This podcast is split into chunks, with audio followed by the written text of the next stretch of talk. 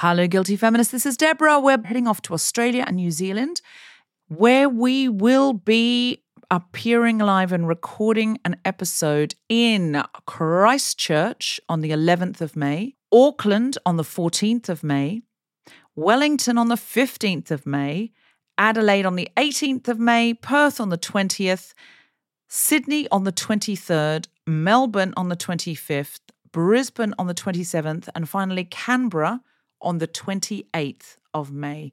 So get in and get your tickets now. They are going very fast. Please go to guiltyfeminist.com and just click on live shows for any of these events.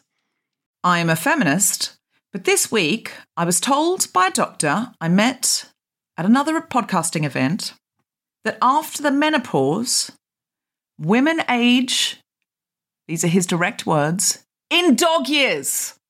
He said for every seven years, your face ages now, i.e., the aging process, it's going to age that much in one year after the menopause. One year. That's what he said to me. and I have not got over it. He said that to me like five days ago. I have thought about it all day for the rest of those five days. Like it just keeps coming to me, dog years. And I had a friend, I told them about it, and I just keep texting her, dog years, dog years, dog years. He said that to your face? Yes. He said, I wow. know that you haven't had the menopause because your skin's great. It's going to age in dog years. Dog years. I was so upset by it. I was like, what do you mean? He was just like, seven years for every one year previous. So listen, I know some postmenopausal women who look not, they're certainly not aging in dog years. I, I, I don't know that this can be every single woman. And of course, some people who aren't women also have menopause. But I feel like if you are a man, the world does not judge you entirely cosmetically.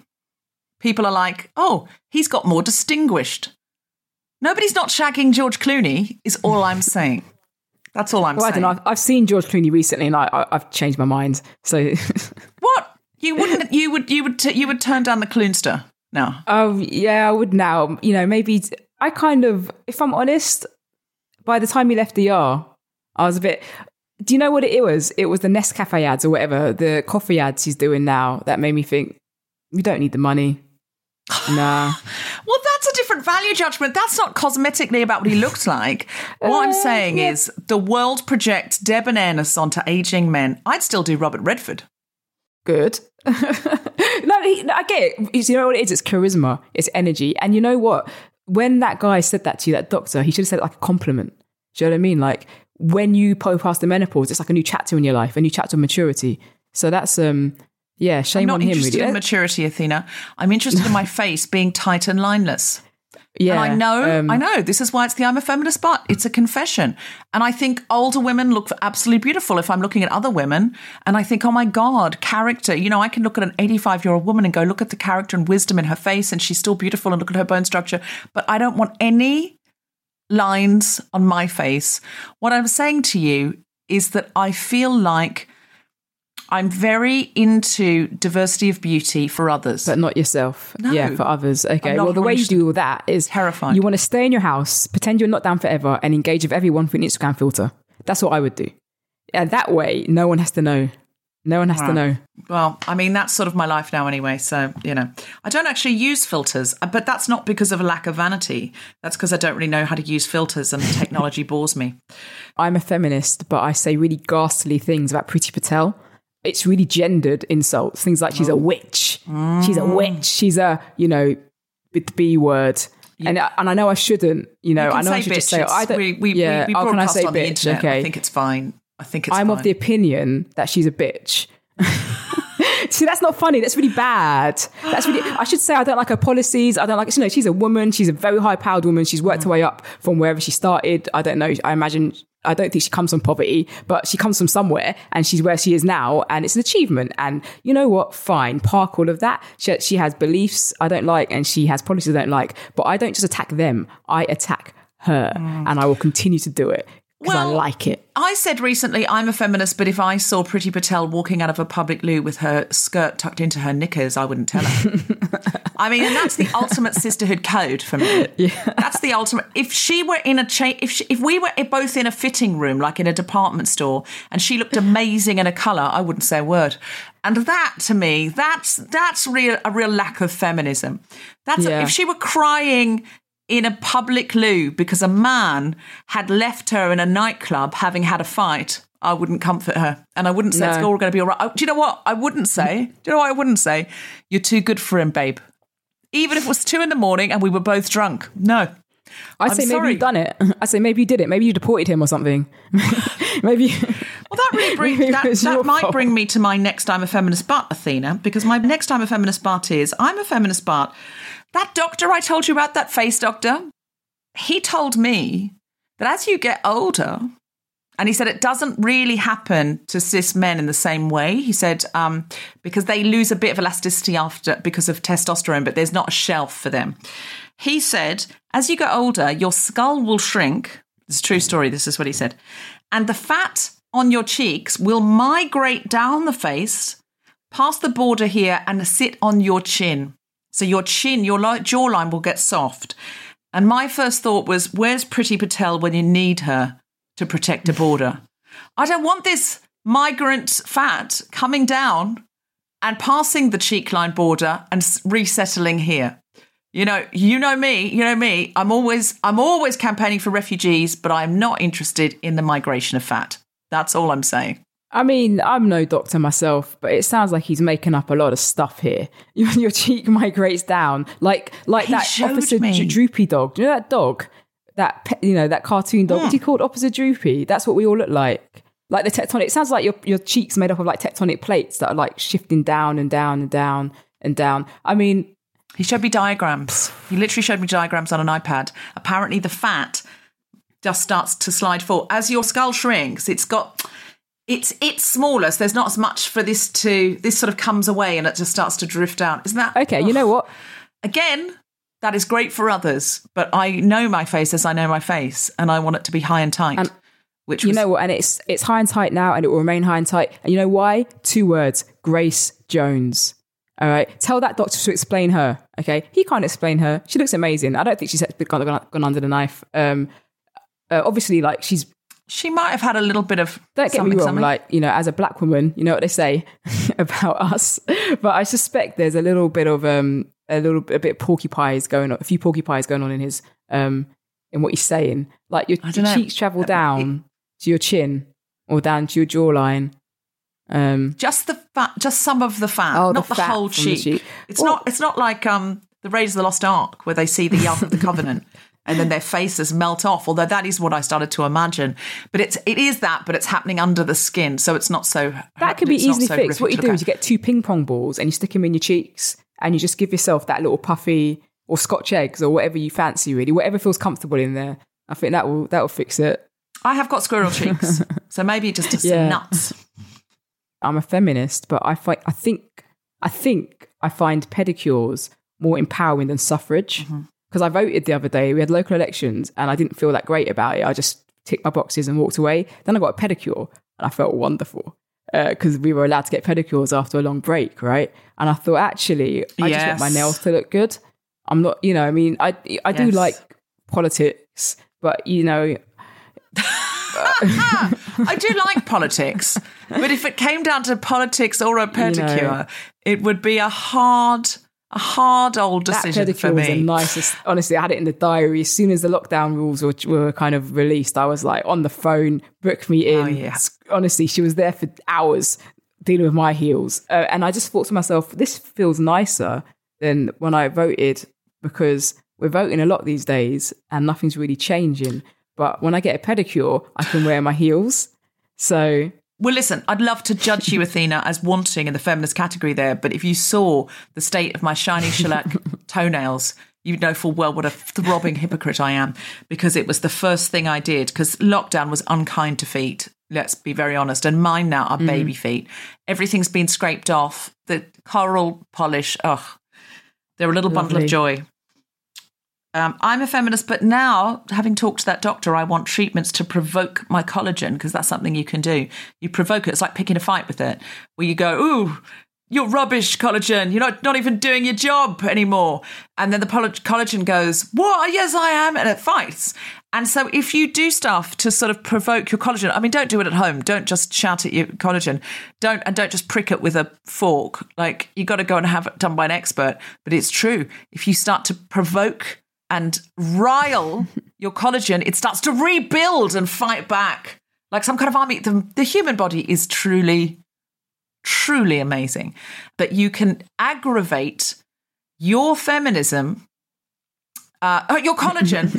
Sorry, that's terrible. Okay, I'm a feminist, but I've accidentally just confused the words collagen and feminism. So I actually am the worst feminist in the world. That's official now. I don't think I've ever, it was a total accident, but now I feel genuinely, please have both a last three one. women, both Please. feminism and collagen will be our savers. But anyway, my last one is I'm a feminist, but being in the heterosexual family situation that I am, I'm quite happy for the man to drive all the time, forever. Margate, drive. Mm. Kent Coast drive, Isle of Wight drive, but I'm just I'm happy with this situation. I'm happy being the navigator, which means I but I navigate in my sleep. I just fall asleep and I get there. I'm like, I'm really good at navigating. This is great. Um, I, I never thought I'd be Me yeah. Oh, I just don't. When he picks up his keys, I'm like, yes. it's not even a conversation anymore.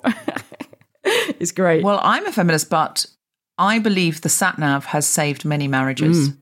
Because if the sat nav gets it wrong, then we can both blame the sat nav. you know, yeah. but the sat nav doesn't either. It doesn't usually It, get it it, wrong. well, it, mine took me up a one way street the other day, but luckily I'm of the mind that um, people don't follow machines, right?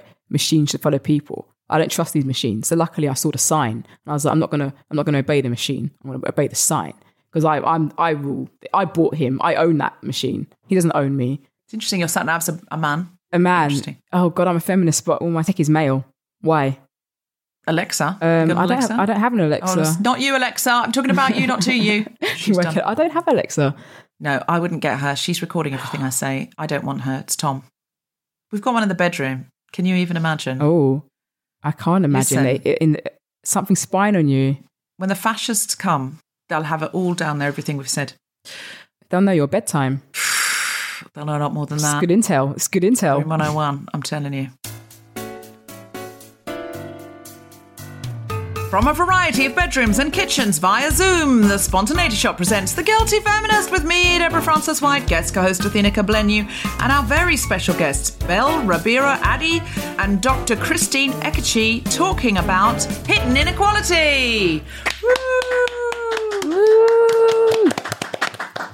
This is The Guilty Feminist, the podcast in which we explore our noble goals as 21st century feminists and our hypocrisies and insecurities which undermine them. I'm Deborah Frances-White. With me is Athena Kugblenu. We are talking about hidden inequalities. How are you, Athena Kugblenu? I'm very well, thank you. How are you, Deborah? I'm all right. I'm all right. Excellent. So, our topic today, Athena, is hidden inequality. Do you feel like there are hidden inequalities in our society that we do not pay enough attention to?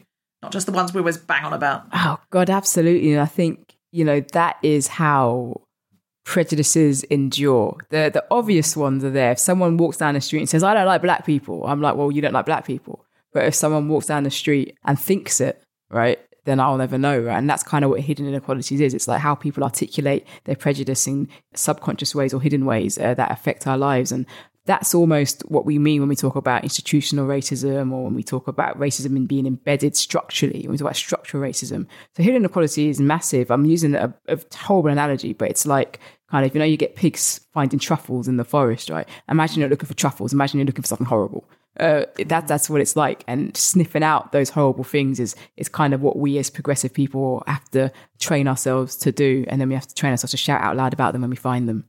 So, what can you name any hidden inequalities that you think you can see that aren't often talked about? Oh, let's talk about uh, ones that are, are kind of they're, they're spoken about but not acknowledged enough. So, if you're a black child and in school, for example, and you're quite uh, talkative and gregarious, all of a sudden that might be interpreted as aggressive by a teacher, right? Or, um, or you know, you might be bored because you're more advanced in the lesson. But if you're black, it's often interpreted to be something negative, right? Um, I have examples of, of people who have children who have had to have conversations with their teachers about, you know, getting feedback about their kids' behavior, um, interpreting their behavior as negative. And really, in fact, there's there's an underlying cause of they're bored because they're too intelligent or they're three years old and three year olds are a bit nuts. you know, you can't put judgment on three year olds. That's a hidden inequality right there. You're, you're treating somebody different based on your perceptions, but it's not against the law to treat someone differently. It's not against the law to say that one child is angry, another child is is bored, right? That's a hidden inequality right there. And you have to train yourself to understand how that black child is being treated differently based on their race. In in healthcare, if you are a woman and you're in pain and you're not believed, but if you're a man and you are believed, right? That's a hidden inequality. It's not illegal to say, I believe you, I don't believe you. Technically, it's not really illegal, right? But it happens. Um, so these hidden inequalities result in people being treated differently based on what they are perceived to be racially, culturally, age, even on any equality grounds, ability. And they affect us all. And they are the hardest things, they're the hardest stains to wash out of society. They're the hard ones. You know, the easy ones are the explicit ones, it's the implicit ones we really want to get rid of. And I'm going to say there are some we're used to because they're part of the status quo mm. that we think of as normal or really the way the world is or, or, or the way the world should be. And then whenever we tip one of those, it seems like, oh no, there's unfairness in the other direction. And people are much more worked up about that. So, for example, the Me Too movement, for generations, men were pretty much unilaterally believed. Mm. So it's like, you know, she's a, you know, if a woman says, he hurt me. Uh, she's a gold digger. She's an attention seeker. She asked for it. She's changed her mind. Blah blah blah. That was that was the assumption, and Me Too's flipped that. So now there is an assumption if ten women get together and write to a body like BAFTA or Netflix and say all ten of us have had this experience with this man, and he has done some things that are um, traumatic, traumatized us, and some of the things he's done have been criminal. And uh, we have no way of proving that. And if it went through the court, there's nobody else was there when he did it, and so uh, all we've got is our numbers. That there's ten of us with the same story, and if there's ten of us with the same story, there's probably another fifty or so, or at least twenty who don't want to come forward because of the ramifications and digging up their trauma or you know all sorts. So that means this person is a serial offender.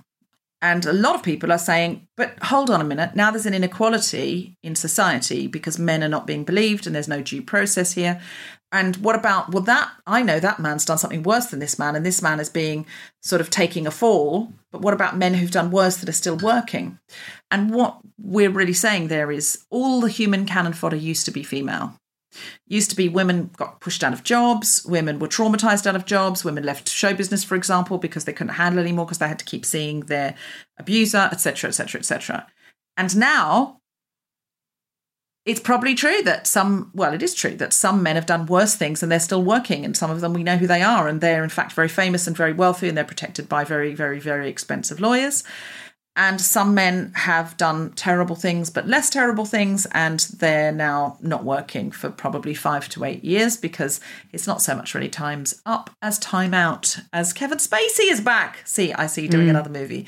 So it's not really cancel culture, it's time out culture. It's like, well, we we find what you did repugnant. If we can't take it through the law courts because we can't prove it, and we know that nearly all assault cases get knocked out and nothing happens to the perpetrator. But a lot of people are uncomfortable, including women, because we're used to the old inequality. Mm. We're used to women just having to walk away with nothing, devastated, traumatized, sexually traumatized, bullied, whatever it is. We're used to that. That's been going on for generations, so the, his- the whole history of the world. We're not used to this one. And so we go, oh, is this okay? Is this right? Where the women are believed and the man isn't believed because we remember the old one that's been around mm. since I was born where the woman is not believed and the man is believed.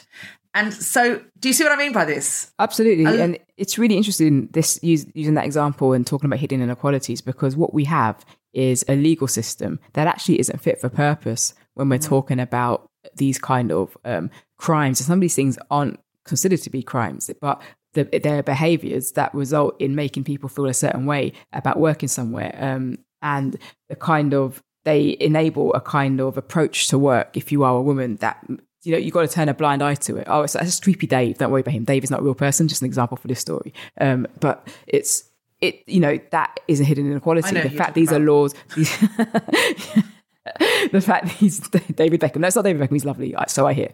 Anyway, the fact that these laws were, were written by men many years ago um, and are, have been maintained by men and developed by men, and obviously women have gotten involved, you know, relatively recently, but they're still constructs of an old society, and we cannot apply our new understanding of society to them. Okay, so if you know the kind of things we're talking about uh, that were supposedly, I'll say supposedly, done by the by the men who you might be speaking about, you know, how does the law deal with mm-hmm. the activity where it can't? It's not fit for purpose, and that is the hidden mm-hmm. inequality, and that is why women, particularly, are in a situation where we not only don't think we can be believed, we don't even know if we believe ourselves because the thing that is meant to protect us, the thing we're supposed to be able to access to be able to say, well, you've done this to me, it's not right. Mm-hmm. So let's put it through a process that will end up in a court that will then hopefully finding you guilty and me honest. We can't do that because we, we can't insert our experience into this legal system, which is why so many rape cases are unprosecuted and which is why so many people don't tell people they've been assaulted in, in the first place. Mm-hmm. How do you tear apart a legal system and put it back together again to police people's uh, behavior. And the interesting thing is, a lot of the time, when men and some women too, it's not just men, but, but is um, but when mostly men behave in this way, they know exactly where to draw the line.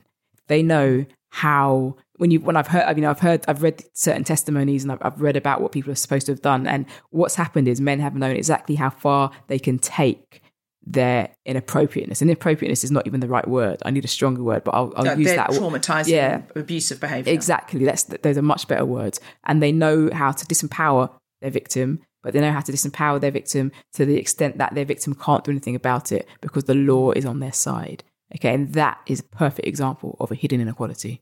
And a lot of what has come out recently about some men is what they've done is absolutely criminal, but it cannot be proven. And so, you know, the ways that it's been done have been have been ways that have made it impossible for a woman to prove that what yeah. they did was criminal. And the power structures around it supported those actions, making the women feel helpless. So that is an it's a prime example of a hidden inequality because yeah, we could stand up and say, and people did report it at the time. People said, why didn't you report at the time? Often people did, and they were just told, you're lucky he likes you, or don't complain because you won't get booked on that job because he's going to do that job and no one's going to fire him. So, you know, the idea that no one said anything at the time is just not true. There was just no power structures supporting women at the time. You know, here's the thing every time something comes out about one of these men, I will have at least a couple of friends who will go, yeah, he did that to me, or he tried to do that to me, or I had an incident with that man, but I won't come out about it because I'm not in that place to at the moment, or I don't want my career to be defined by it, or whatever. I just don't feel strong enough to do it. So, you know, the number of women who are not coming out mm. whenever 10 or 20 women come out is very large. It's very large. Yeah, and I think they are protected. These men are protected. When you hit the nail on the head, they're protected by the negative impact that these stories not just have on the man who is supposedly the perpetrator, on the woman calling it out.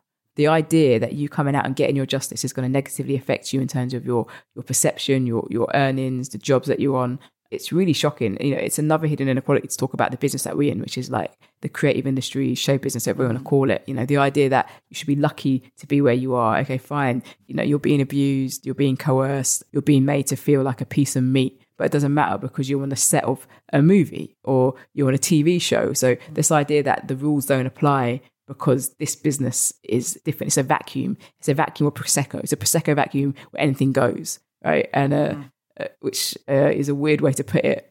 But I'm in a very weird. It's, it's, often because in acting, it's like, oh well, in acting you're kissing people anyway. Yeah, you, are changing exactly. backstage, and someone might come in while you're taking your top off, which doesn't really happen if you're an know, accountant. It's not. It's not. You know, this isn't a spreadsheet world. You know, this isn't. This isn't prim and proper. You know, toughen up, get some, th- get grow a thick skin. You know, play along. Mm. And you don't want to play along, but then you see everyone else playing on, but they're just as scared as you are.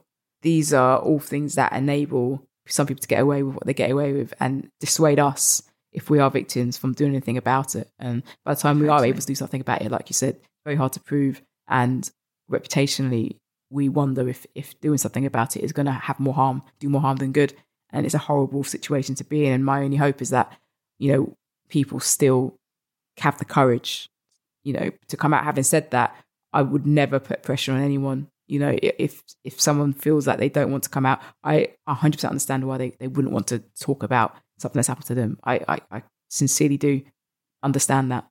Mm-hmm. Yeah. Oh no, completely, completely. Sometimes just too traumatizing.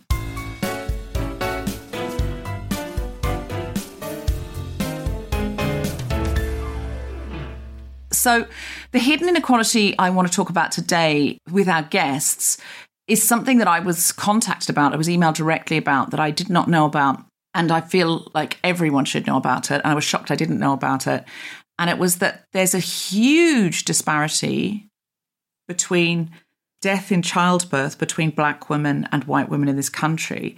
And when we think of death in childbirth, we generally think, oh, that's something, you know, Victorian or before the First World War. And that doesn't really, you know, that would be very rare to happen now.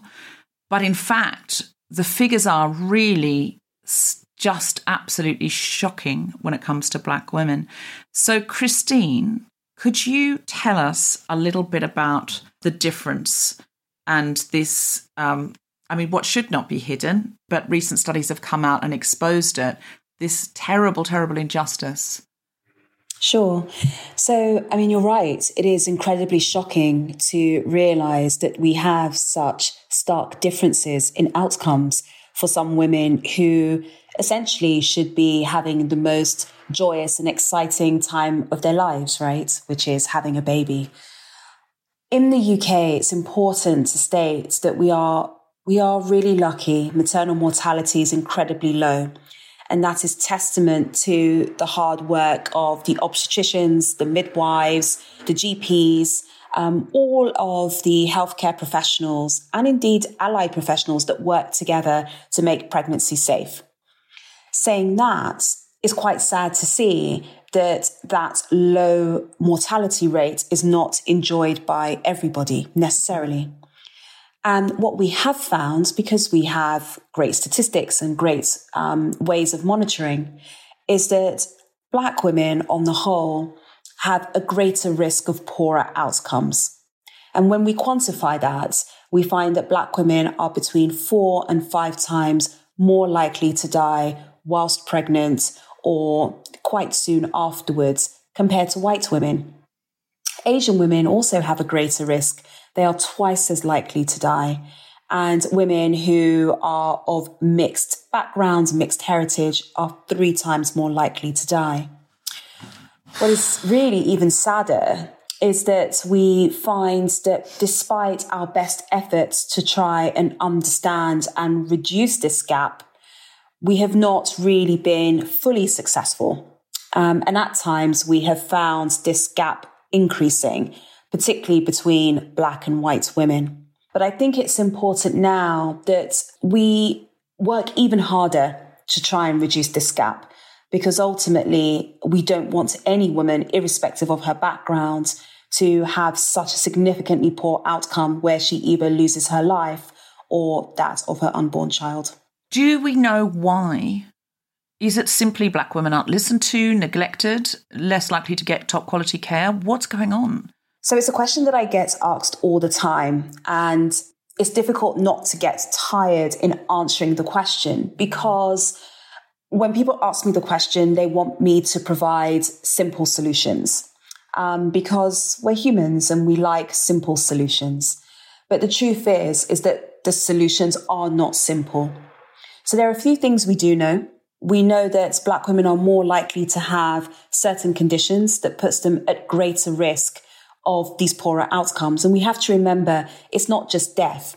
There are women that survive, but survive with severe negative long term impact on their lives going forward.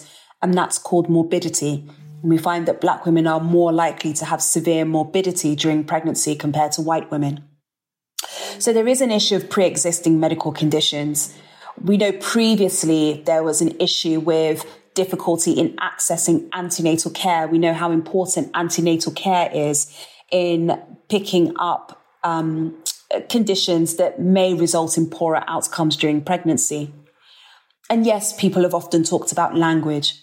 But the truth of the matter is that if we were to look at a black middle class woman who was slim, who didn't have any other pre existing medical conditions, who had English as her first language, she still is more likely to have a poorer outcome.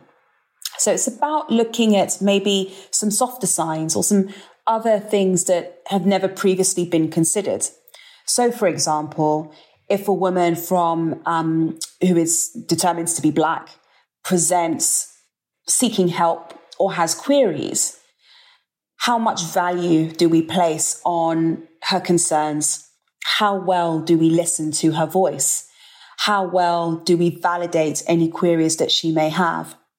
And there's been lots of data that suggests that Black women are not listened to in the same way as women from other backgrounds. We also know that there are differences in terms of pain relief that's given to women dependent on their racial backgrounds. And really, what this speaks to fundamentally is the different opinions that we have when we are approached by women of different ethnicities and different racial backgrounds. So we know that when women overall present with chest pain, for example, they're less likely to be taken seriously compared to if it were a man. And there's been good, strong data that shows this. So what that does is that speaks to generally our society and maybe some biases that we have against women. Mm. The truth is that we have those same biases against not only women, but women that come from different ethnic backgrounds, um, backgrounds that are different from the majority. And so when people ask me that question, I throw it back to say, well, how do we treat women from different backgrounds outside of the healthcare setting? Because the truth of the matter is that maternal mortality is just one lens through which we can examine racial inequalities.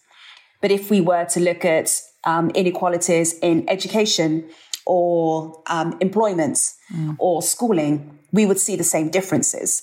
So this is not something that is specific to maternity. In fact, if we were to widen it out, we would see healthcare inequalities distributed in the same way by way of racial differences in gynecology care, in mm. adolescent care, um, in neonatal care. So I, I answer that question just for us to think a little bit more about us as a society and how we create um, equality fundamentally within our society such that black women are not more likely to have pre-existing health conditions because they're living in poorer accommodation, for example, or they are in employments that doesn't allow them to climb up the social strata. Mm. It's complicated. Yes, very, very complicated. But all of those factors are important because ultimately you think, oh, well, that's only this or that can't be helped or that. And, and the end of the story is four or five times more likely to die in childbirth. So that's it's all of those things are important. Athena, um, yes. you've recently had two children. How old is your little one? So my youngest is six months, and my eldest is uh, two and a half now, getting on to three years. And it's really interesting listening to Christine speak because I can definitely speak on being treated differently based on on my race. And the other thing to say is we have a sixth sense for these things. No one says, You're black, so I'm saying this to you, but you receive information and you know, I wouldn't be getting this information or this wouldn't be said to me. I wouldn't be treated this way if I wasn't a black woman or perceived to be black. I'm actually mixed race, but uh, I, I, present as someone who's, who's black on both sides. Um, not, not that that always makes a difference. Um, I had an interesting, I'll, I'll, I'll tell two very concise and brief stories I'll actually put it in a nutshell. Um, things that were told to me by midwives, uh, which isn't my stand up because it's hilarious. Thing number one, black women are more stretchy. Um, uh, was it a I white mean, woman I, that said that to you? It was a white woman that said it. I'll give you some context. Okay. My, my my second child was massive, had, we had an, the final ultrasound came out and they were like, yes, it's a, it was like when you go fishing and it's, and, you, and it's tugging on the string. That it's a big one. It's a big one. Oh yeah, yeah, yeah. Oh. They were, like, and I felt big. I was, eat, I ate throughout the whole pregnancy. I was like, I'm feeding something big here. I'm cooking up a big one. And, mm. um, and he was nine pound four. It wasn't that big. It was big. It was, I thought it'd be a 12 pounder. I thought, I'd, I thought I'd make the news, Deborah. It was nine pound four. There's nothing. I was like, what's that? but anyway, at the top, before he was born, about, you know, the last uh, scan I had, they said, oh, he's massive. And in the conversations I had about what the implications would be for that, a midwife said, look, you, black women are stretchy. Apparently it's the melanin, which is, I don't, I don't know. I, I don't think there's melanin on the inside. I, I don't have, I, I'm not an expert in these things, so I don't trust that stretchiness. Um, but it, it, it does make you, it does make you wonder. Maybe, maybe that's why we're so fast because we just, we stretch and we just get over, we just, oh you know, Mo Farah just does one big stretch. It's, oh, one lap done. Guys, why can't you keep up with me? It's a bizarre thing. And I think there's a willingness to believe or or impose nonsense on people who are black and that stems from a kind of a subconscious not even conscious a subconscious belief that black people are different in some way. Like mm-hmm. physically different. This was in science books right? 150 years ago if you went to school you'd have been told that black people have a different well not dna it wasn't discovered then but they have a different makeup. They're not human. Literally this is in the old times like we're like a third mm-hmm. human or something like that. And it, that's almost a thread that continues to this day that enables someone to say that to me. I have a, a, a related story. A friend of mine took a child to the doctor doctors, and the nurse put a sticker on him and said that this might not stick because black people have oily skin. We don't have oily skin, we cream our skin. Okay. But this woman had constantly come across kids with shiny skin because we, we cream our kids when we take them out in public. I don't know why, we just do it. My daughters get covered in cocoa butter. You're not leaving the house without shiny face. I don't know why. It's just what we do, Deborah. I don't know why. But this, this nurse had then obviously encountered you know, children who were African African descended with sort of creamy, greasy skin, and just thought, oh, it must be must be DNA. It's Palmer's. It's not DNA. it's Palmer's. It's from right? Boots. it's from Boots, exactly. But that willingness to believe there was some kind of physical difference um, mm. is what um, is what is would be an example of that hidden inequality. I'll just give you the last, last example with my newest, and I have loads of examples. Sadly, with my newest, I had problems breastfeeding. He just basically got too enthusiastic, ruined them. They absolutely ruined them. I won't go into more detail than that, but trust me, it wasn't pretty. Um, oh wow! Nipple pizza. That's all I'll say. Anyway, oh yeah, yeah, yeah, yeah, yeah, and it very, very painful very oh, painful, oh, but I was determined to breastfeed, right? Because I breastfed my first daughter and it was really convenient. You could do it on the bus and stuff. So I was like, let me try and get through this. And I had a, a, a lactation consultant help me, who was also a midwife. And she said, this is very unusual. Okay. These are the kind of problems we normally find in kind of pale skinned white women because your nipples are normally tougher. These are the exact words. Your nipples are normally, and I, I was like, you know, I'll be honest with you, there's nothing tough about my nipples, Deborah, like, to be honest, but we won't go there. But what I'm saying is, is like, this, these ideas, if you can mm. look at someone in the eye and say that to them and expect them to be like, oh, okay, well, I'm, it's an anomaly that my nipples hurt because a child's been sucking them for 12 hours straight. Like, of course they hurt. I'm a human being and that's flesh. And we're not like we were 10,000 years ago where we were just constantly nursing children. So our nipples are up for that. You know, we do it much less regularly with larger gaps in between. So our nipples are very soft and sensitive. And it is not easy when you, when you have a newborn that speeds all the time. And that's what I needed to hear. I didn't need to hear that, well, mm. your nipple should be like leather. What's your problem? These things can lead to being treated in a certain way that can lead to negative outcomes.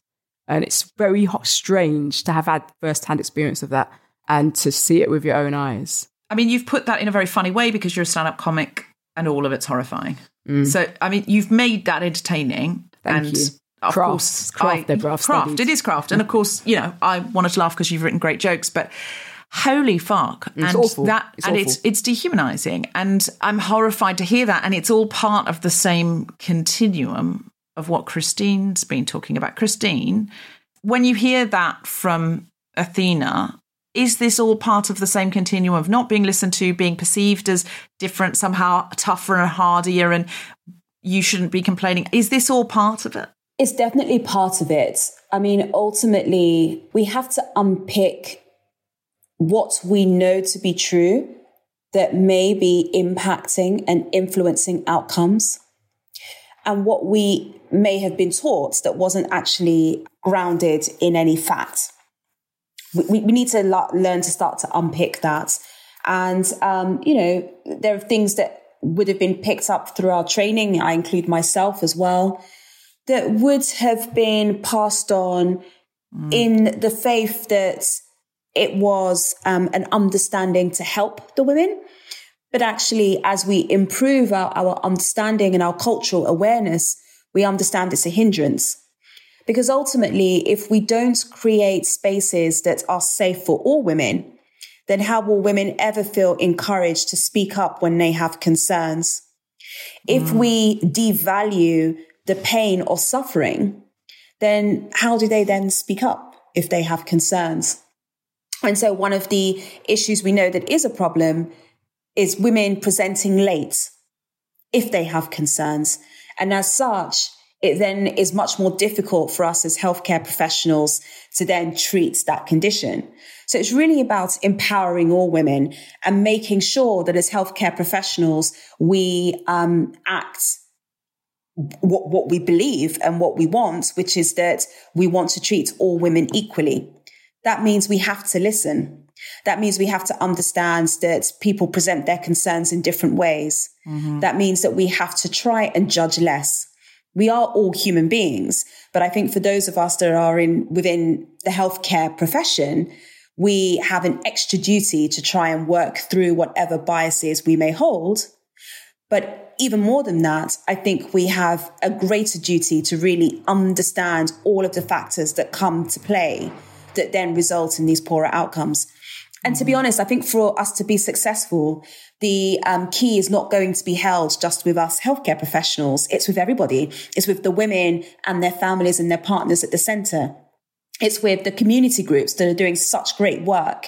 You know, it's not just me as the um, obstetric and gynecology consultant that is going to dictate what we need to do. Sometimes the answers comes from the women themselves if we just listen, or it comes from the community groups that have been doing such great work behind the scenes, sometimes without any um, resources for a very long time. So how do we empower those groups as well? And how do we create a linkage that means together really as a community and as a society? I think the society that we all want to belong to which is one that helps each other and makes sure that if I'm going to rise up the ladder, I pull my friends um, with me, whatever their ethnic backgrounds.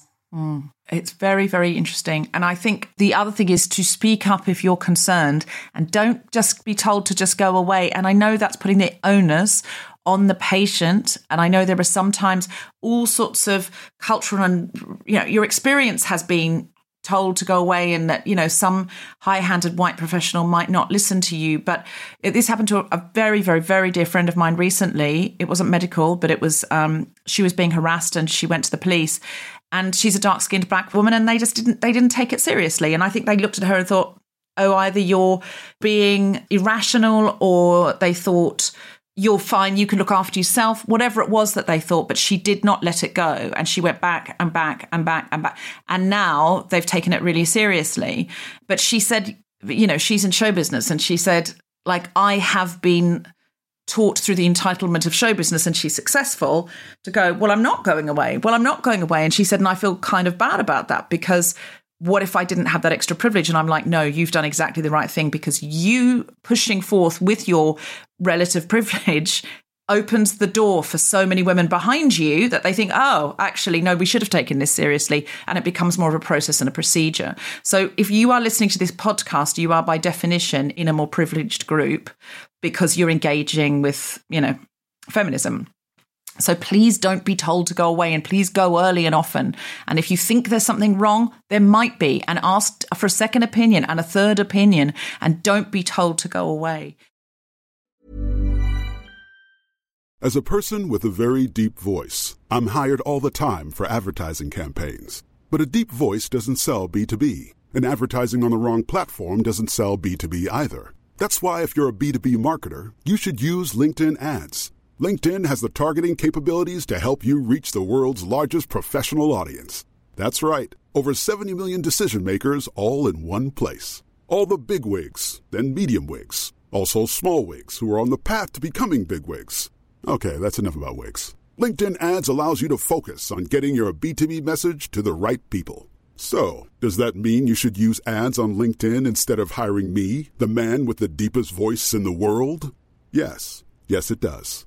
Get started today and see why LinkedIn is the place to be to be. We'll even give you a $100 credit on your next campaign. Go to linkedin.com slash results to claim your credit. That's linkedin.com slash results. Terms and conditions apply. Hey, I'm Ryan Reynolds. At Mint Mobile, we like to do the opposite of what Big Wireless does. They charge you a lot we charge you a little. So naturally, when they announced they'd be raising their prices due to inflation, we decided to deflate our prices due to not hating you. That's right. We're cutting the price of Mint Unlimited from $30 a month to just $15 a month. Give it a try at mintmobile.com slash switch. $45 upfront for three months plus taxes and fees. Promo rate for new customers for limited time. Unlimited more than 40 gigabytes per month. Slows. Full terms at mintmobile.com.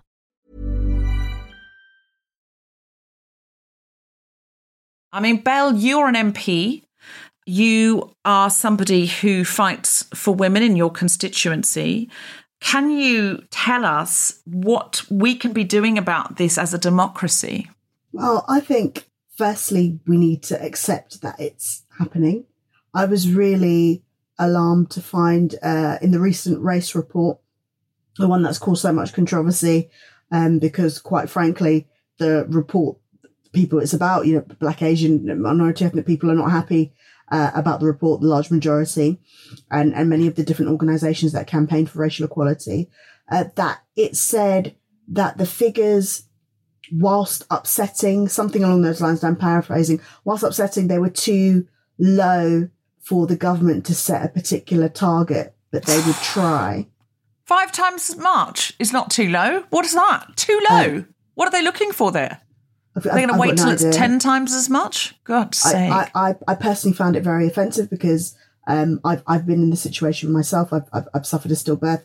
And, and to say that, um, thinking going back to what I experienced and going back to what I've heard since then, uh, especially since there's been a lot more campaigning around it, to say that those figures are not enough, um, you know, speaks to a real devaluation of, of our, our lives. And, you know, then people then question why people feel the need to say that Black Lives Matter. If you're effectively saying that Black women four times, being four times more likely to die in pregnancy and childbirth is not significant enough to set a target to end it, but you'll try, then that's effectively what you're saying. And, and the MBRRACE report picked up some other things that uh, the children of Black women are 50% more likely to die neonatally and have a 121% increased chance of stillbirth. And with figures like that, I think to myself, did my child have a chance? And then if you're, um, uh, don't want to get these figures wrong. And if you're women of African heritage, if you're women of, of Caribbean heritage, I think 80 something percent and 80 something percent respectively, um, are more likely to suffer a near miss. Um, now a near miss is what I, I suffered in that, in that you, you know, you nearly have a situation which ends your life. I believe, and Christine, you might want to correct me if I'm, if I'm explaining um, a near miss correctly. Is the near miss speaking about the mother's experience or um, a, a near miss of something happening to the child as well? So both, you know, Both, a near okay. miss is, is a serious incident that, you know, we feel could have been prevented and ultimately at its worst could have led to the loss of the life of the mother and or her child. And so really what we want to do is to try and learn from those near misses so that A, we definitely don't have a death and B, we don't have a near miss again. Thank you. So if you, as a women of African or Caribbean heritage, are over 80% more likely to suffer a this near miss, and again, still, it's not considered significant enough to set a target. I think that's wrong. And I think you'll find, whilst the government are saying they're not, I can't think of, um, you know, presenting this to gen- members of parliament generally, as we were able to do uh, recently during a debate that was held in, in the House of Commons, um, thanks to five times more who uh, put down a petition and it got 187,000 signatures, which was amazing. But it took a very long time to get them a debate in the House. They did eventually get um, a, a, a debate in the House. I, I can't think of a single member at that time that would say that no, the government shouldn't set a target, but this is the government's line on this issue. So ultimately, that's in terms of democracy, that needs to change. We can't be saying that, you know, this is a country that works for everybody. And then when we're seeing this issue specifically affecting black women and their children, saying that it's not that high a number, uh, you know, we'll, we'll try. And that seems like a good time to cut to our report from our investigative journalist, Mathilda Mallinson, who is talking to someone from Five Times More about their campaign and what we can do to help.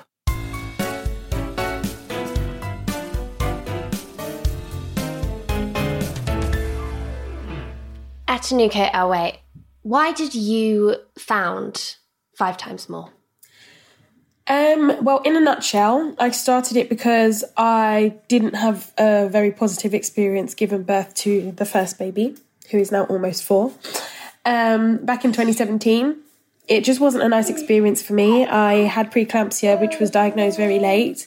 I was induced, and I just wasn't believed when I was told, you know, when I told them I was in labour and was left to kind of labour alone, and it was just really awful. And in the end, I ended up having a a forceps delivery, which isn't the end of the world, but I just felt like it could have been avoided. You know, I wasn't given any pain pain relief because I wasn't believed. Um, it was just it just wasn't a nice experience, and I and I just left thinking, mean, thank God I've got my baby, but it was just it was very traumatic for me the way that I was just talked down, um, spoken to in a matter that oh you know I, I knew I was in pain. I knew my body you know was was telling me look something's happening, and the midwife was like oh if this is if this is what you're like now, imagine what you'll be like in in when you're actually in labor, not knowing that I my, my labor was progressing very very quickly you know um, so yeah it was it just wasn't very nice it wasn't very nice at all and i run a mummies group for black women and black mothers called Mums and Tea that came out of a need to connect with mums that basically look like me because I found again, like kind of in my area, I was just the only kind of young black mum going to all the children's centres and the play groups, and I was just like, no, where are we? Why are we not coming out? Like, what's what's going on? And um, yeah, I just decided to build my own tribe, and that's how Mums and Tea came about. And the more I spoke to like more Black women that were coming to my meetups, the more I realized a lot of women kind of had very similar experiences of not being listened to, being talked out of their pain, which led to kind of further complications down the line, like emergency C sections, sepsis. I felt like I wanted to channel all that anger into something productive. I was doing my research and I actually found out that this isn't new information. This has been going on for decades. And like when I spoke to my mum about, oh my God, mum, what was it like giving birth to, to me and my siblings? She was almost brought to tears because she recounted an experience that literally could have happened yesterday. And we're talking 25, 30 odd years ago. So I just felt like, you know, this isn't this isn't right. Let's do something about this. So yeah, that's how it started.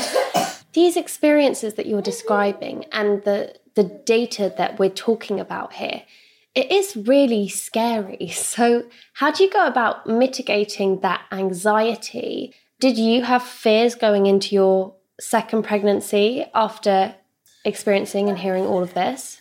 I guess it is very scary. Um, we're very big on we don't want to scaremonger women. We don't want to, oh yeah, it's five times more, but like, okay, what next? What can we do? So we're very big on like tangible action. It's about being very aware of the statistics, knowing that this is potentially something that could happen, but giving people the agency to speak up. And yeah, I was I was a little bit worried going into my, my second pregnancy, but I felt way more confident because I took the steps from my own campaign. um, and I just felt so much more confident in advocating for myself. Mm, right, so solutions oriented, action oriented. Why don't you tell us what some of those actions are and how our listeners can get involved? Oh, wow. Okay. Um, we have six steps for, for women. We've got steps for health professionals. We, we're not blaming health professionals, but we are trying to make sure that health professionals are educated about what is going on. We've got steps for partners because they are often left out. so those are our steps. We, we started off with the five times more selfie as well. That is was just a way to bring back uh, about awareness and, and continue on conversations. We ask people to continue to write to their MPs. So we have an MP letter writing campaign.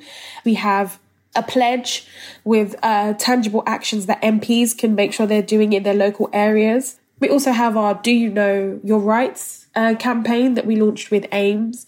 So basically, women have got their frequently asked questions and we aim to answer them on our website as well. So we have plenty of resources I will. I am almost done. I promise. In the month of advocacy, we had our Black Maternity Experience Survey that we launched. Um, that's coming up to an end very, very soon. I think end of this month. We wanted to basically bridge the gap in the missing data. So we know what the data is for mortality, but we don't actually know what the data is for morbidity, those near misses, the illnesses, the things that I know to be true from speaking to black women, but there isn't actually any data for. We we just wanted to make sure that our voices are indeed heard. And, and the project is actually being conducted by a team of all black women and professionals.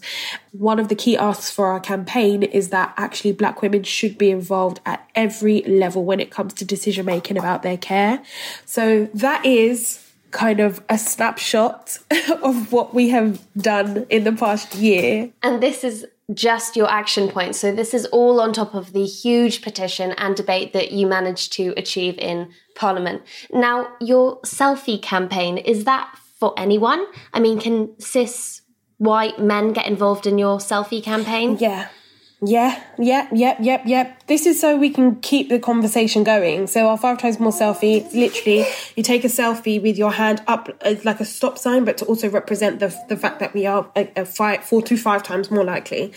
Um, so we've got that and hashtag 5x more. You'll see if you go on there, you'll see like literally like we've got thousands of people that have taken the selfie and, and are just helping us to, to push that conversation to keep it going.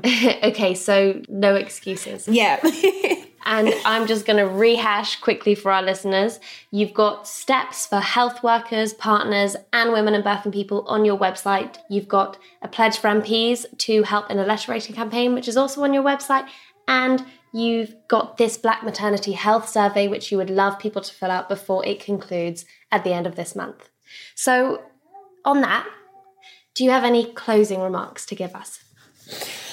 I would say very proud of where we are right now, but there's still a lot of work to do. I'll put this into context. In 1991, my mum gave birth to me, and she, as a black woman, was more likely to die. When I gave birth to my son in 2017, uh, five times more. If I allow my daughter to continue to be up against a statistic because of the fact that she's black, should she choose to give birth when she is of age, I think that would be a real injustice. There's a lot of work to do. There's a lot to, you know, obviously to take in, but we should never ever take our foot off off the gas ever.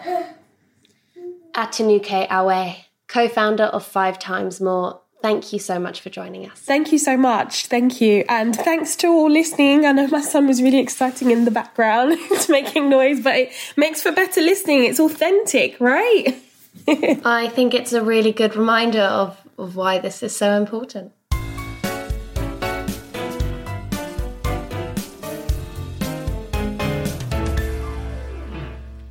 Hello, Guilty Feminists. Good news. We are back live and in the theatre.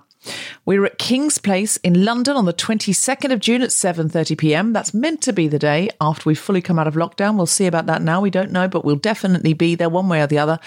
And then we'll also be back at Kings Place on the 12th of July. Both of those shows are at 7:30 p.m.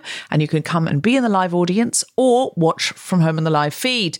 Go to kingsplace.co.uk for tickets or follow the link in the show notes. There's a new Big Speeches workshop with Jessica Regan. Big Speeches uses the tools of actor training and the performer audience relationship to increase your confidence, up your presentation game, and access the charisma you possess to take your space in any room. All great feminist things. It's delivered over Zoom with Jess and fellow RADA alumni Cyrus Lowe helping to facilitate. These sessions are on 26th of June, that's a Saturday at 10:30 a.m., Sunday the 27th of June at 3 p.m., Saturday the 24th of July at 10.30am and Sunday the 25th of July at 3pm. That's UK time, but you could join from anywhere in the world. Go to guiltyfeminist.com slash big speeches to get tickets.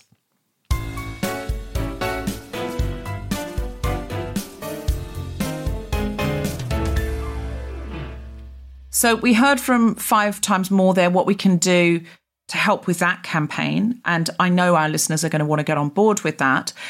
Bell, what else can we do? Do we need to be writing to our MP? I mean, there's no point writing to your MP if your MP is Bell because she knows and she's fighting. But if your MP is someone who isn't Bell, and that will be quite a lot of people listening, uh, should they write to their MPs and tell them, please ask the government to actually do something about this? Because no point. What's the point of commissioning a report and then going? Five times more is four to five times more. I don't know. Is that is that a thing? Do we care? What's the point of having the report if you're just going to go? Oh, nothing we can do. I mean, the report was on racism, um, in institutional racism across the country overall, Mm. but it, it, it touched on that definitely. And yeah, I don't, I don't think that's good enough at all. I definitely think you should write to your MP. Even if I am your MP, please do write to me. Uh, other MPs think that's weird, but I don't mind you writing to me because I will respond to you. I think it's important that you should exercise your democratic right and remember that your member of parliament works for you and as such, and they're given staff to help them with their emails. So don't feel too bad. Write to your MP. Um, ask your MP, and I'm sure five times more would have told you this to take the five times more pledge and have your MP speak to people, um, specifically local healthcare providers to see what they can do and to monitor the situation. Actually speak to black women locally. I think one of the things that's made a major difference in terms of this campaign overall is women speaking up about their experiences. It's very, I suppose, to, to get up and, and to roll off a, a, a list of statistics off the top of, of, of your head can, it sounds terrible, but it sounds even worse when you put a human story to it and, and make people realize that we are talking about real people. We are talking about um, children. And as, as Christine said, we're talking about what, what is meant to be a, a joyous time in, in, in your life as a woman and to find that your experience could leave you or your child dead or both both of you dead. I, that, that's something i was told. Uh, you know there will be one or two outcomes. Um, it will be you and your child or it will be your child. So to humanize that story i think makes a massive difference in terms of how people view it and what they're willing to do in terms of campaigns. If there was ever a time for feminism, this is it's now. Athena, have you got any questions for either Christine or Bell that you're burning to ask? Yeah, and this is a big question. Okay. Bearing in mind our politicians aren't able to give us a, a state led solution, what can we do, particularly as black expecting women or black women who know women are expecting?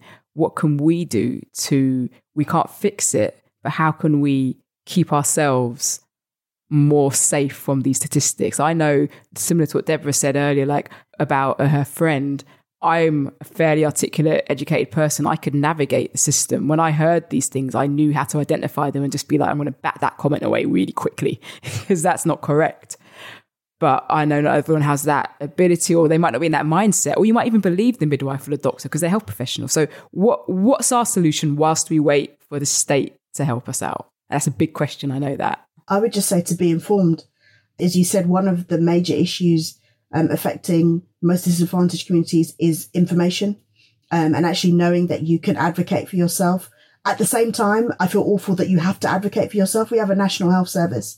Every single person working in that national health service should be advocating for us every single time somebody presents, you know, with an issue or is, is experiencing a pregnancy or anything else. I think that's the case but until it is until we have that equality that we need, it's making sure you are the most informed possible. And you know, as you were talking about Deborah, you were talking about your friend uh, speaking to going back to the police again. It's sometimes, and it's terrible to say, it's about being that person. It's about being that person that is going to be completely dogged in in making a point and saying this this is what I believe to be true. And you're so not you being have to listen to me. selfish. You're No, changing not being process. You are absolutely the opposite of being selfish because that doctor is forced to listen by you and then goes, Oh, good shit, I've just said this to another black woman and made an assumption. Maybe I should relook at their case. And it changes also the expectation that they'll just go away and they won't cause any trouble. So you are shifting the culture when you demand more. Absolutely. I think for me, um, I I absolutely agree with all of that.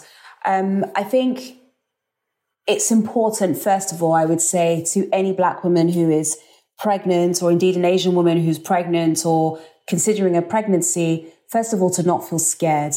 I, like the last thing I would want is for somebody to feel scared whilst they are pregnant, because it's important to stress again that for the most part, most women will have a good, wonderful experience and a safe experience.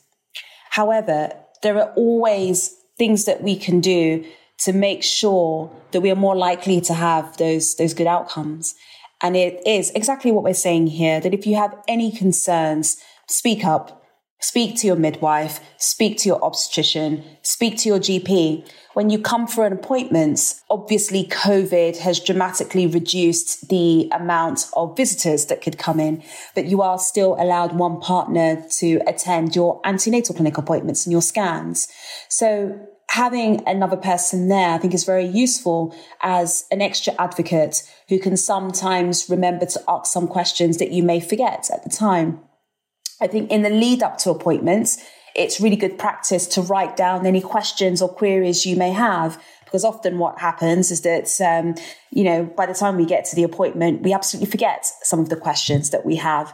Make sure that you have the number for the labour wards and the triage or maternity day assessment units.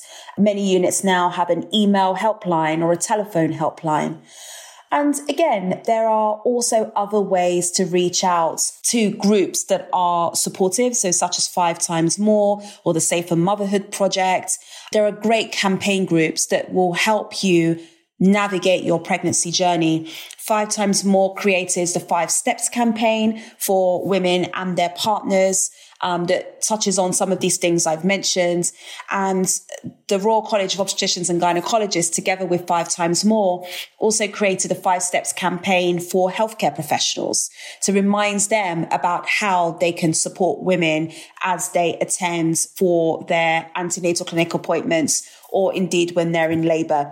So as I said, it's a combined process. It's not about placing the responsibility completely at the women. It's about us as healthcare professionals also recognizing the important role that we play.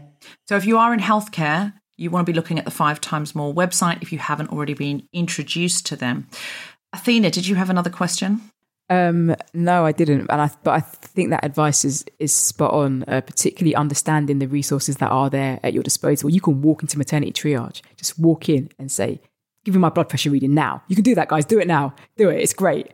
I, I have low blood pressure. Never knew, but because I got tested so often. But you you really can. And Christine said something really interesting earlier. Like we have really low um, mortality rates as a country overall. You know, so it's really important what you said about not getting stressed about it. And we have those low mortality rates because of the resources that we do have. Um, mm. And it's about understanding that we t- can take advantage of those resources. Um, they belong to all of us, and we shouldn't be afraid to use them. Throughout my pregnancies, I walked into clinics with every ache I had, with everything that didn't feel quite right you know, and I was tested and I was reassured. And my story is I was actually welcomed. My issues were really um, doing childbirth and, and after my childbirth. But throughout my pregnancy, I have to say that at every stage, I, it was almost like they were just coming for a chat, you know, like they were bored, you know, and I'd love for everyone to have that experience. And if they don't have that experience, insist on it. Turn up with biscuits, have them put the kettle on, you know, but, mm. you know, really use that resource. It's for you. You get, we get our own wing, guys, in a hospital. It's for us we should hang out there. But you know, to be serious about it is, I believe it is about accessing the resources that will, are there for us. Um, and uh, I'm going on. I'm going to say one more thing. The most troubling aspect of the data is the fact it affects all Black women regardless of class, because class is the thing you would imagine to impact health inequalities the most. Your socio-economic standing affects how you live. It can affect your health conditions, your education. So it is, it's remarkable that you cannot educate your way out of this. You can't get a PhD and be like, I'll be fine. You can't educate your way out of it. You can't spend your way out of this. You can't get yourself a Gucci handbag as opposed to a TK Maxx handbag. You can't do it. That's shocking. That's absolutely shocking. I've got a conservatory. I'm just as at risk as someone who doesn't have a conservatory, guys which is weird because the class system in this country tells us that when you become middle class or upper class, you can you spend your way out of these inequalities, and that's in healthcare. That is, I'm not a doctor, I'm not a researcher, but generally, I would imagine in healthcare that is the case for many reasons that I've, I've discussed. So the fact this is affecting Black women across the board means that there is something going very wrong, and my personal experiences, like I said, of childbirth and postnatal care, um, indicate that. Um, so use your resources they're there for you and you know be dogged. When you said that word dogged Bell i was like that's exactly what we need to be. We need to say we need to be determined to get answers we want when we want them when they are not available for us. I know exactly how you meant that but just to clarify it's shocking that money often does buy people's way out of things. And also, for another reason, I understand why you're saying it's shocking that money in this case doesn't, because Yeah. it implies a deeper racism. But we don't want anybody with a conservatory or without ever to, you know, get bad service at the NHS, and we don't want rich people to get better service. That is not what we want at No, all. thank but you I for that, understand what you're saying. I just wanted to clarify Yes. it so nobody wrote in and said, "Was Athena Kugblenu in- implying?" Uh, because I know that, of course, you're not implying that. You're saying in this horrendous capitalist matrix, it is an interesting observation here. So this is racism. This isn't uh, racism is a big component to this. It's not simply some people are poorer and some people are richer, which we hate in the first instance. Um, I just following on from what Athena was saying. Another thing that I would like people to stop doing is to stop blaming black women. Yes. It's the absolute worst thing. I, I didn't grow up ever wanting to be a politician. In fact, I thought they were they were terrible. Um, I trained as a biomedical scientist initially, so to know how everything works, then to experience something like that, and then to know that logically it couldn't have been anything you did, but as a woman, blaming yourself, and then to find that when you talk about the issue, people want to blame you as well. Mm. Maybe you did this, maybe you did that. Maybe it's black women's genetics. If this is happening to black women, it must be their genes. Mm. Actually, it's probably because they're they're fat. I've heard that said. One of the health ministers actually, when the MBRRACE report first came out, said, "Oh, actually, um, you know, black women are not dying of pregnancy and childbirth. What's actually happening is they've got all of these other comorbidities like obesity." But obviously, we are going to look into it. So all of these other things, yes, there certainly are issues with comorbidities, but there isn't always an issue with comorbidity. And actually, a pregnancy can end up affecting a black woman in a way, it, it, it you know, with the near misses we discussed earlier, making it um, so that they go on to have health problems after they're pregnant. I could say I hadn't even had chicken pox when I was pregnant. Do you know what I mean? I was I was the smallest I ever was. So to then turn around and say, actually, it's something that you've done. It's because of your genes. You are to blame when already a woman is probably feeling so terrible about the situation and thinking those thoughts that are so full of blame when we know that there is something clearly going wrong in, in our healthcare system that's making this happen. It's not black women's fault. And Bell, can I just say as well that fat women often say everything gets blamed on, oh, well, you're fat. And actually, that is so simplistic because it's really the fat around your organs. It's not really visible fat for a start. But secondly, that is not generally the driving cause, or it's not often the driving cause, and it's not often anything to do with that. But even if it is, if it's the only thing you're looking at and the only thing you're prepared to discuss, it's, well, lose weight and get back to me. In the meantime, something terribly wrong is wrong, and that is not being analysed. So, can we also say the same thing for the fat narrative? that we've got to get past it. You know, people are all different sizes and shapes. You know, I'm always going to have a big hips and bum and thighs, and that's my body shape. I believe that BMI gaslights me um, because it's true. I went to the doctor and I said, but I feel I should lose weight because the BMI, blah, blah, blah, blah, blah. And this is not something I'd normally say on the podcast because weight loss stuff can be very triggering. And she went, I am looking at your blood work and I am looking at you and you do not need to lose weight. And she said the BMI is a useless tool and forget about it. And I was like, oh, wow. And, you know, it made me feel really, really good. But Uh, with the B- your BMI, you're absolutely right. And, and if the doctor yourself herself was telling you that, it's interesting because they still continue to use it. And when we're talking about BMI, BMI doesn't work for black women either. It's based on a standard which doesn't work for us at all. I was overweight when I was a size six to eight top sprinter in my school in, in secondary school. according to BMI. according to the BMI, and that's because I was extremely active.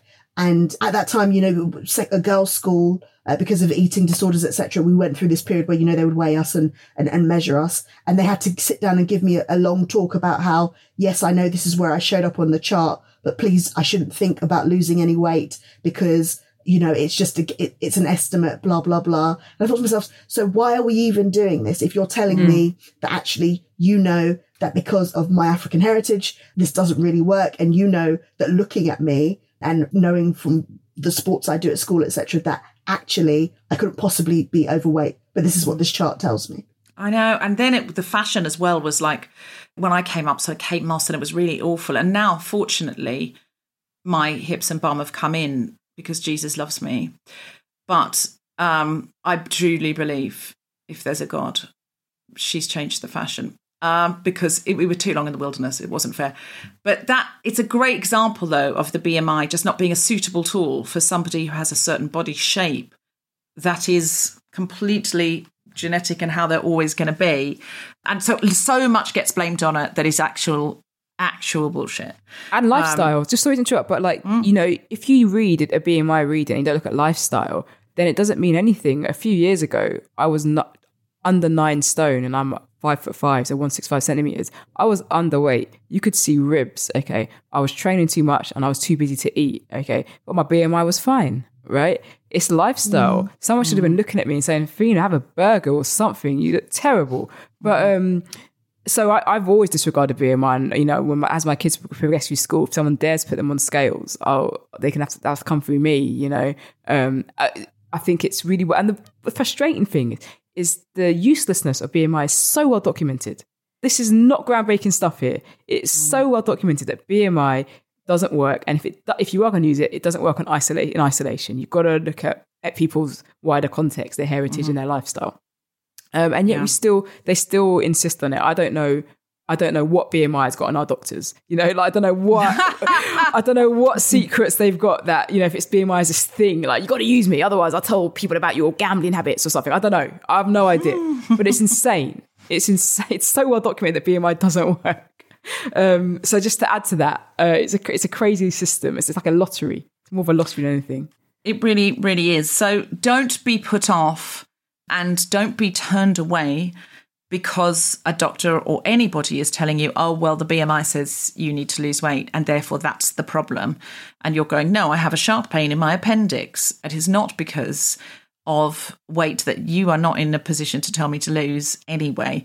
Everybody has their own relationship with their body, and I should say that. And everybody, in my opinion, is absolutely entitled to engage with a doctor, engage with what makes them feel good in terms of exercise and food and how muscly or light or strong or or otherwise they want to be. I don't want to be telling anybody that they're letting the whole school down if they lose weight either. I think that's important to say because I think there's a sometimes that feeling now that if you're a feminist you're not allowed to lose weight. So I just want to say as part of this whole conversation have your own relationship with your body and be brave when you talk to healthcare professionals and be noisy and be loud.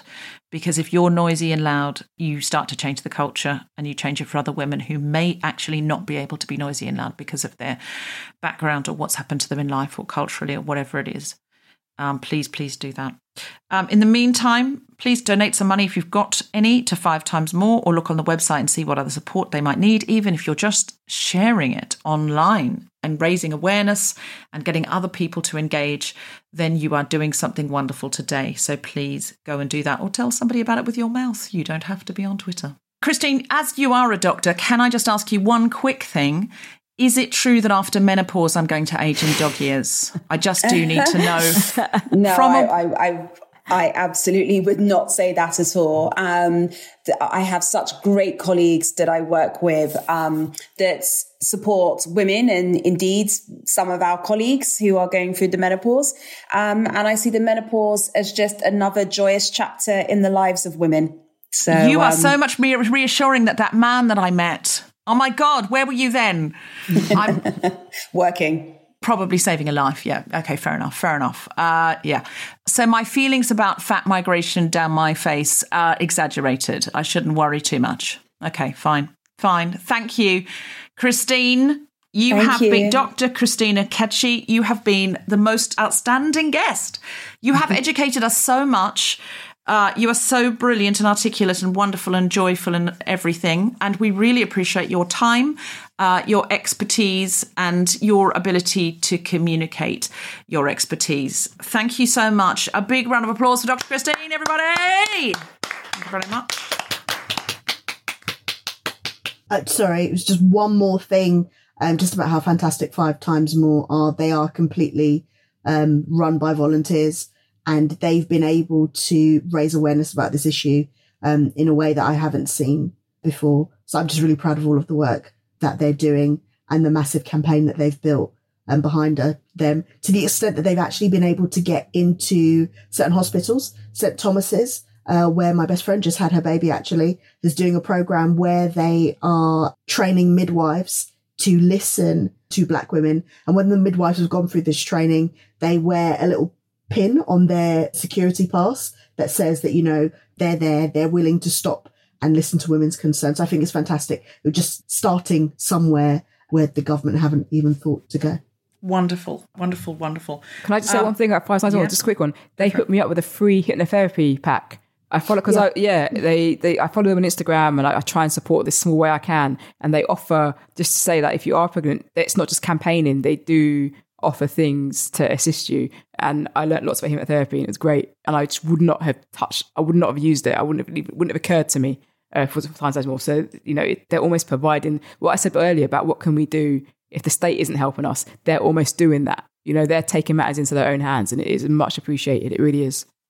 And wherever you're listening to this podcast, you will find organisations like Five Times More and activists in your country and your community. Uh, give them a search and see what you can do about uh, contacting your representatives if you do not live in the United Kingdom.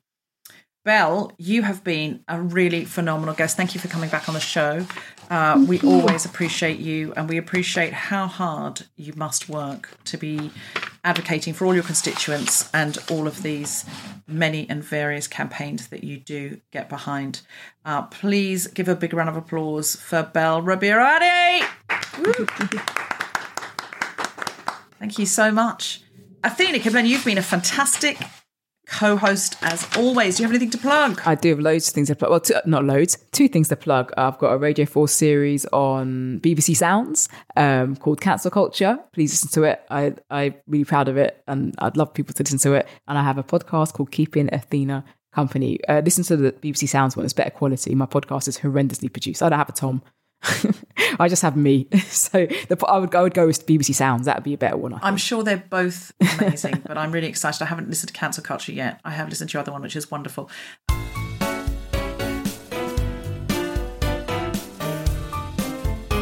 You have been listening to The Guilty Feminist with me, Deborah Frances-White, guest co-host Athena Kugblenu, and our very special guests, Bell, Ribeiro, Addy, and Dr. Christine Ekechi. The Guilty Feminist theme tune was composed by Mark Hodge and produced by Nick Sheldon. The producer was Tom Salinsky for The Spontaneity Shop. Thanks to Rachel Craftman, Gina Dicio, and everyone who made this episode happen, as well as all of you for listening. For more information about this and other episodes, visit guiltyfeminist.com. Woo! Okay. Anything else you wanted to say? no, got it all Will out. do. Got it out of the system. Thank you.